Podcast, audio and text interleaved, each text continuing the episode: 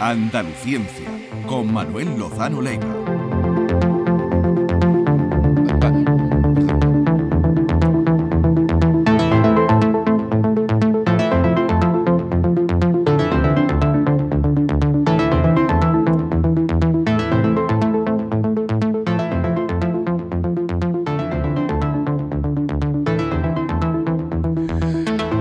Estamos con Manuel Lozano Leiva, que vuelve para ayudarnos a, entender, a comprender eh, en relación con la ciencia y, todas sus ramificaciones. Pero antes eh, nos, habíamos propuesto hablar de los colores, de por qué la noche es negra y el cielo es azul y el atardecer es anaranjado. Bueno, el atardecer de ayer no sé si lo viste. Sí, sí. ¿Lo viste ayer? Sí, sí, veo casi todo. ¿Viste el de ayer? Sí, fue rosa.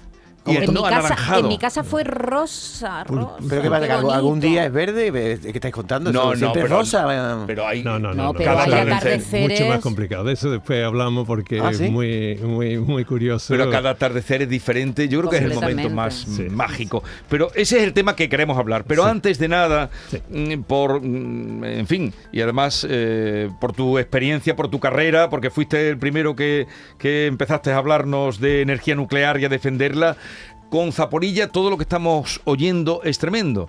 Eh, la ONU asegura que la situación en la central de Zaporilla es insostenible. Eh, la CNN contaba hace unas horas, estamos jugando con fuego, decía el jefe de la OIEA, que es el...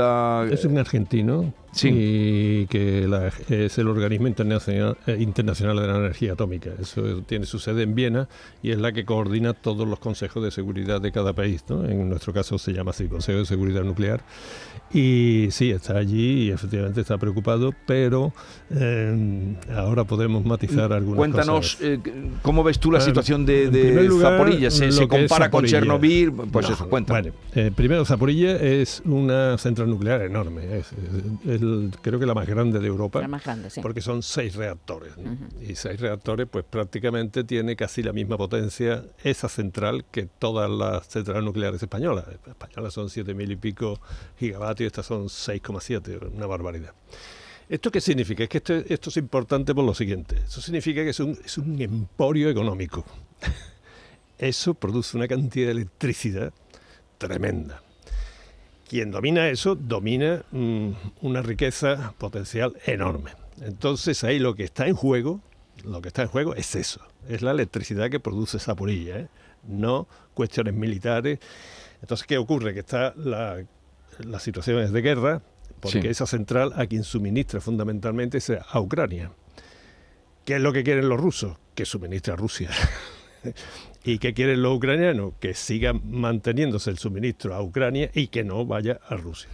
Con lo cual, los objetivos militares y lo que está pasando allí es fundamentalmente atacar subestaciones, eh, líneas, etcétera, de, y también un juego político, ¿no? que está ahí para asustar al mundo y que se les tenga más apoyo y que se odie más a Putin, con razón, o sea que no me meto en las cuestiones políticas. ¿Qué es lo que ocurre? Que eso tiene una segunda parte. Peligro de, como se ha dicho antes, de Chernóbil o de eh, una, fuga masiva, bombardeo a algún reactor, eso es nulo. ¿Por qué? Porque la nube radiactiva iría eso se esparce y va la mitad para Ucrania y la mitad para Rusia, o sea que está allá al lado. Pero por un error se podría bombardear una central nuclear así. Fijaros que eh, el edificio de contención, cosa que no tenía Chernóbil, porque era una instalación militar que yo tenía un techo y lo que se provocó allí fue un incendio. Estos tienen un edificio de contención.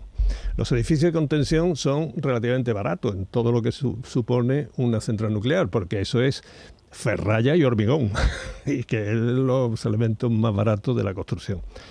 Entonces, en los años, precisamente la OIEA o la IAEA, que es como se dice en inglés, ¿no? la Agencia Internacional de Energía Atómica, eh, tuvo que poner una normativa en los años creo que 60 o así, para ver qué resistencia, o sea, dónde se ponía el límite de los edificios de contención.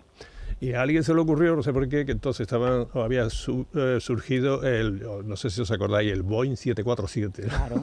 entonces dijeron, pues ya está, vamos a poner una resistencia aproximada, ¿no? Para que un Boeing 747 se estrelle allí y no pase nada. Como se podía haber puesto un terremoto o un cualquier cosa y se puso esa entonces, ¿qué es lo que ocurre? Primero que bombardear eso mm, eh, exige una voluntad militar muy fuerte, con lo cual se identificaría perfectamente a quién ha sido, ¿no? Con lo cual, fijaros que eso a mí, esto ya entre nosotros, ¿no? aunque estemos en abierto, me da más miedo.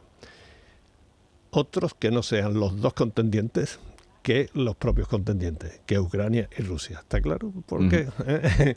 porque esta guerra está beneficiando a muchos, a muchísima gente, y está perjudicando fundamentalmente al pueblo ucraniano y a los soldados rusos.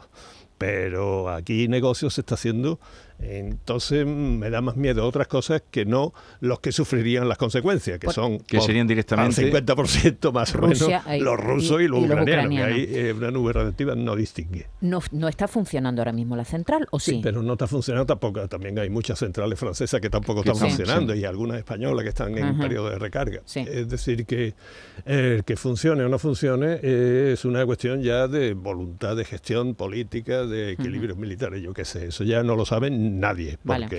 Y, otra cosa, que no funcione si, si eh, ofrece, da energía, electricidad a tanta población. ¿Qué está pasando con esa población ahora mismo? ¿No, tienen, no, tienen luz? No, tienen limitaciones, lo que pasa es que tienen otras centrales nucleares y también eh, fluye la electricidad de otros países hacia allá y son países en el entorno de bastante riqueza energética, ¿eh? sobre todo de gas y petróleo y, demás, ¿no? Entonces no creo que tengan carencias todavía. ¿Mm? Pero Manuel, acaba de decir riesgo cero y vemos los medios de comunicación, digo, de escape o de fuga, tal, pero los, medios de comunicación no dejan de bombardearnos con noticias de peligro, la central de Zaporilla, ¿por qué nos meten ese miedo?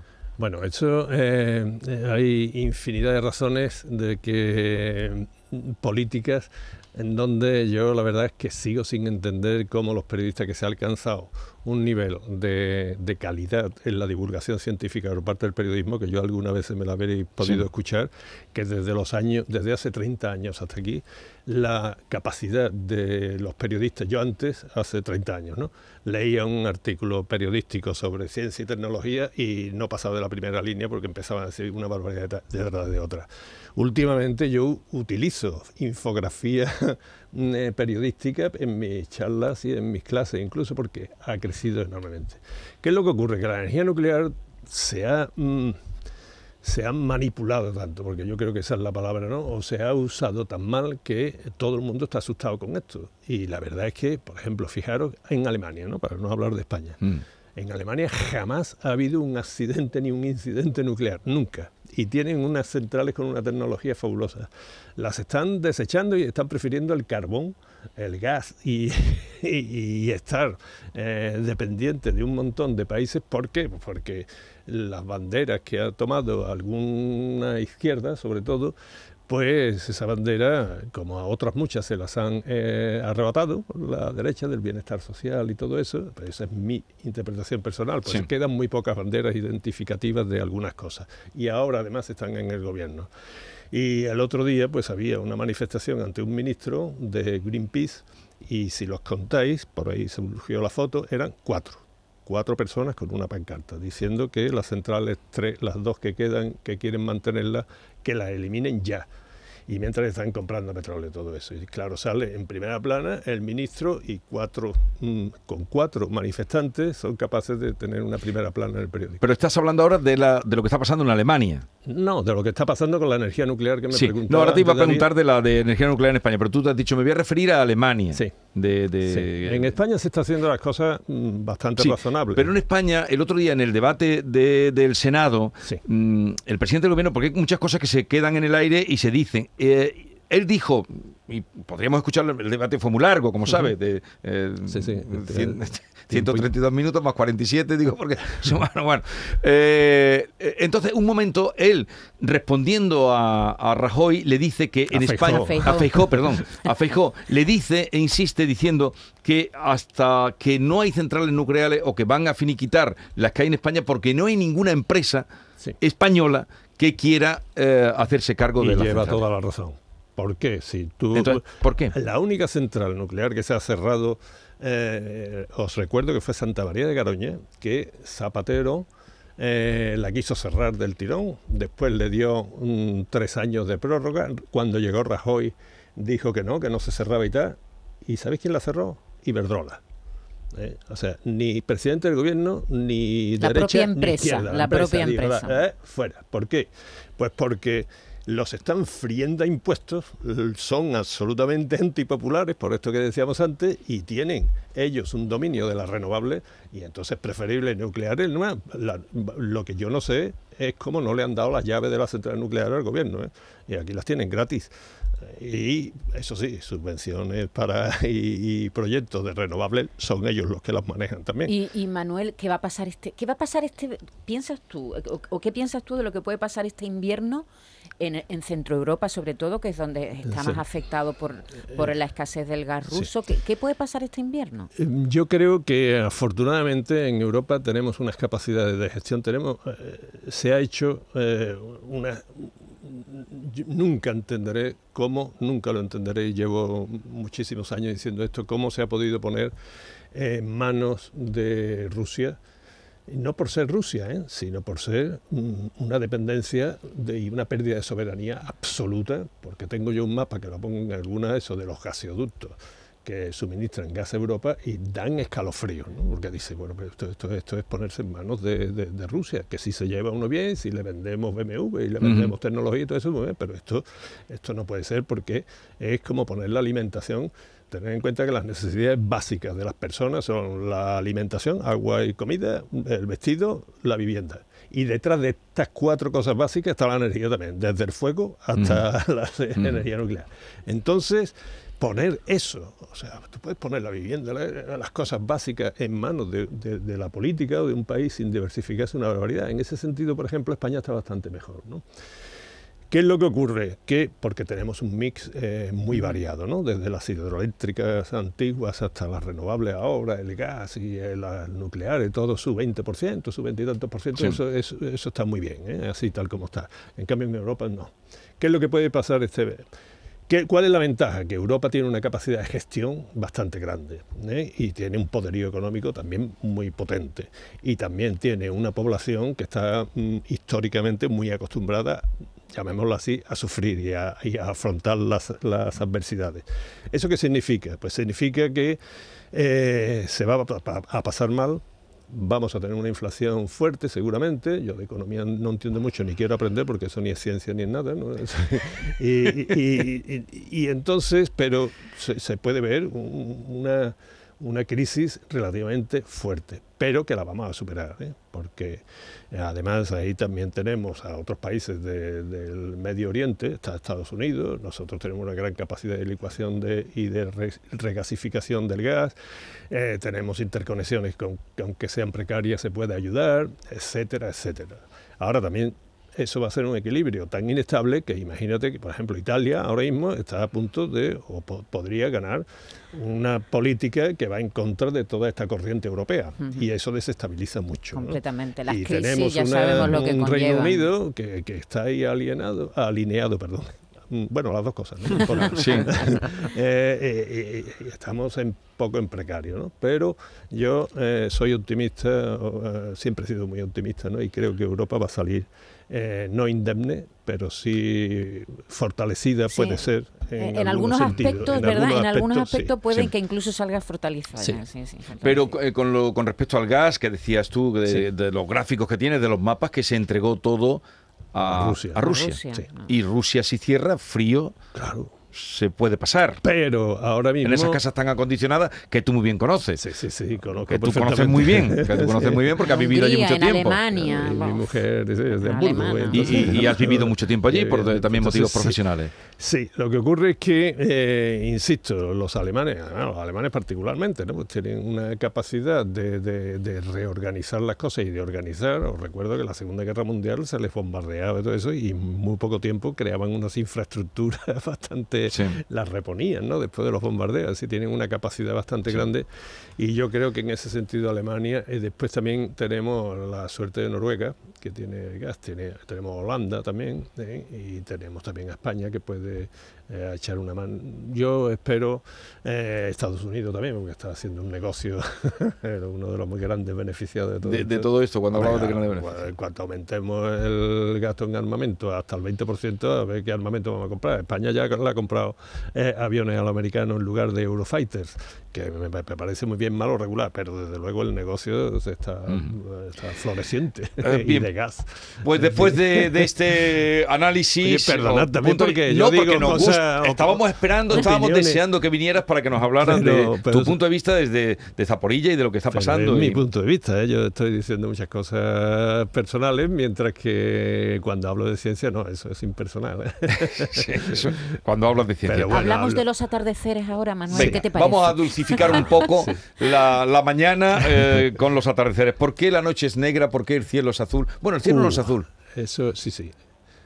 ¿El cielo es azul? sí, lo vemos azul. Una vez le pregunté, una vez le preguntaron, en una entrevista, sí, una vez le preguntaron a lo recuerdo perfectamente, hace ya años, a Miquel Barceló, lo estaban entrevistando y le hablan, eh, le habla del azul del agua y del cielo. Dice, no, el agua no es azul, el cielo es azul. Sí, la respuesta era esa. el agua no es azul, el cielo es azul. Sí, el agua es transparente.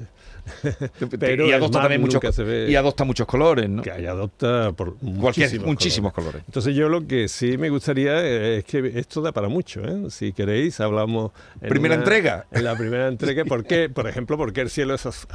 El cielo es azul cuando el, sol está en una gran arco, cuando está en todo lo alto, vaya, que mm. no es ni el atardecer ni el amanecer. Y, no hay nubes, claro. Y no hay nubes. Porque las nubes. Pero después os explicaré. si queréis hoy lo que os explico, y ya nos metemos con los colores, es lo que es la luz. ¿Eh? porque sin saber muy bien o tener una idea clara de lo que es la luz, difícilmente vamos a entender los colores, porque el cielo es azul, la, noche negra, los mm. atardeceres anaranjados, etcétera. Nosotros estamos aquí hablando y lo que estamos es emitiendo ondas sonoras. Y esas ondas sonoras son ondas mecánicas, que significa que necesitan un medio que es el aire para transmitirse. Pero son ondas. ¿eh? Y las ondas ya sabéis que tienen sus valles y sus crestas lo que hacen los compañeros allí, detrás, de, detrás del cristal, es, eh, con toda esa parafernalia electrónica que tiene ahí, eh, lo que hacen es convertir esas ondas sonoras a través de todo ello en otras ondas que se llaman electromagnéticas. Y son muy diferentes. Esas ondas electromagnéticas eh, son muy variadas. Por ejemplo, las que ellos emiten desde allí, desde todo eso, son ondas extraordinariamente largas, de longitud de onda muy larga, desde un valle a un valle, una cresta a una cresta, es mucho, son del orden de metros, incluso más. Esas son las ondas, por lo tanto, muy baja frecuencia. Mientras más alta una, más baja la otra, da igual. De ahí pasa los hornos de por la mañana donde calentáis microondas. Los microondas, vosotros miráis, veis el horno porque tiene una lucecita para ver lo que tenéis dentro y cómo, y cómo va la cosa, pero las microondas no se ven. ¿eh? No se ven y eso ya estamos en el orden de centímetros, las longitudes de onda, más o menos. En el otro extremo, el extremo más son los rayos X, cuando vamos a una consulta y nos hacen unos rayos X, eso es muy poquita longitud de onda y mucha Más pequeña todavía que la microonda. Sí, sí, no, no, no, ya estamos, no, no, estamos en el extremo, ahora nos vamos al medio. Y ya las últimas son los rayos gamma, saporilla. o sea, ya esto es nuclear, ¿no? Una extrema. ¿Qué es lo que hay en medio? En medio hay una franja de unas longitudes de onda a la que es sensible el ojo humano y a esa franja de la radiación a la que es sensible el ojo humano, que es relativamente estrecha, es lo que se llama luz. Y eso va desde lo que le hemos dado llamar infrarrojo a lo que le hemos dado en llamar ultravioleta. Y en medio, pues está el colorido de los arcos iris, del arco iris que se descompone o de un prisma, lo que sea. Así que luz y radiación es lo mismo, pero salvo que la luz es una franja a la que es sensible los humanos. Entonces, ¿qué, es lo que ocurre? Por ejemplo, ahora que estamos... Perdón, también en el sonido hay franjas indetectables por, el oído humano, mm, Por supuesto, eso cada vez que nos han hecho una prueba de audición en la camarita, pues llega un momento en que hay frecuencias que se pierden, tan agudo que no se pierden y tan grave que tampoco, por supuesto. Pero eso son ondas mecánicas, las otras son electromagnéticas. Y ya con esto lo dejo para eh, y ya termino. Los átomos, los átomos son tingladitos eléctricos. He dicho onda electromagnética, pues los átomos son tingladitos muy chiquititos, muy pequeñitos, pero eléctricos, son electrones, carga eléctrica. Entonces la luz cuando va por un sitio donde tiene átomos, le pasa algo, chocan, chocan con ella y le pasa algo. Cuando la longitud de onda de la radiación, de la luz, es de un rango apropiado al tamaño de los átomos, ocurren unas cosas u otras. Es lo mismo que si estamos con una esquina y el sonido se propaga por un lado, es muy parecido a eso. El aire está hecho de oxígeno y nitrógeno, y el oxígeno y el nitrógeno, 70 y tanto por ciento de nitrógeno, son, átomos muy parecidos, uno 16 peso atómico, el otro 15, o sea, es muy parecido. Y eso es eh, totalmente adecuado para una longitud de onda muy concreta, que es la del azul. Entonces, ¿qué es lo que ocurre? Que cuando nos llega la luz del sol, vienen todos los colores mezclados. Por eso al blanco no se le debía llamar un color, sino que es una mezcla de colores. Y cuando llegan a los oxígenos y nitrógenos del aire, ¿eh? pues se dispersan en todas partes. Eléctrico, electromagnético y átomos eléctricos. Se dispersan en todas partes justo con el azul. Y por eso vemos el cielo azul de día, ¿no? cuando están así, porque un recorrido bastante poco y entonces lo que hace a nosotros lo que nos llega es todos los colores, lo que pasa es que el azul se dispersa por todas partes. ¿Eso en la Tierra, en la Luna también el cielo es azul? En el no, porque no hay atmósfera porque no hay, hay una atmósfera tan extraordinariamente tenue que no hay este tipo de fenómenos. Eh, eh, desde la luna se ve el, el, el, negro. Eh, y hablaremos del negro. Entonces, por eso el cielo es azul. Y ya si queréis termino con una cosa cuando eh, otro día hablamos mejor por qué el azul y si miras hacia el horizonte por qué se vuelve blanco eh, el cielo y por qué con las nubes ocurre eso. Pero antes que hablabais de los atardeceres, ¿sabíais que en el cine eh, mm, las imágenes de un amanecer no son de un amanecer, suelen ser de un atardecer. Sí, sí, eso sí lo por razones, por razones yo creo que laborales, porque no hay poca gente que, le guste eh, los madrugones que os pegáis vosotros. Entonces, como no, no hay mucho aficionado y debe ser caro pagar eso, entonces se rueda eh, eh, el atardecer y después lo proyectan marcha atrás. Claro, y después está la noche americana, que me encanta. Sí, la noche americana. Entonces, entonces, ¿qué es lo que ocurre? Que ese truco no nos damos cuenta. Y yo me gustaría el próximo día invitar a que la gente no solo sepa distinguir entre un amanecer y un atardecer, que no son iguales, sino que eh, cuando haya un ocaso, miren para atrás porque detrás, en el este, hay un espectáculo no tan grande como en el oeste, pero de verdad que ocurren cosas en el O sea, cuando veamos un atardecer bonito como el de ayer, que fue bonito, por lo menos desde aquí, desde donde residimos, a, a donde disfrutarlo y mirar hacia atrás. Al contrario, justamente al contrario. Donde va a amanecer el siguiente día. Y ya veréis como también hay unos cambios de colores muy, muy interesantes. Bueno, Manuel Lozano Leiva, eh, gracias por la visita, por estar con nosotros. Te vemos estupendamente, eh, a pesar de que te vas a jubilar ya este año de profesor. Sí, sí, bueno, esas cosas pasan. Tantos años dedicados a la enseñanza. Eh, pero aquí seguiremos aprendiendo contigo y tienes miles de alumnos que te escuchan. Un aula muy grande. un aula enorme, un, aula, un aula magna. sobre todo un ambiente aquí que es magnífico, ¿no? Entre los dos amigos de, detrás del cristal y vosotros da gusto venir aquí siempre. Pues seguiremos hasta el próximo jueves. Un abrazo.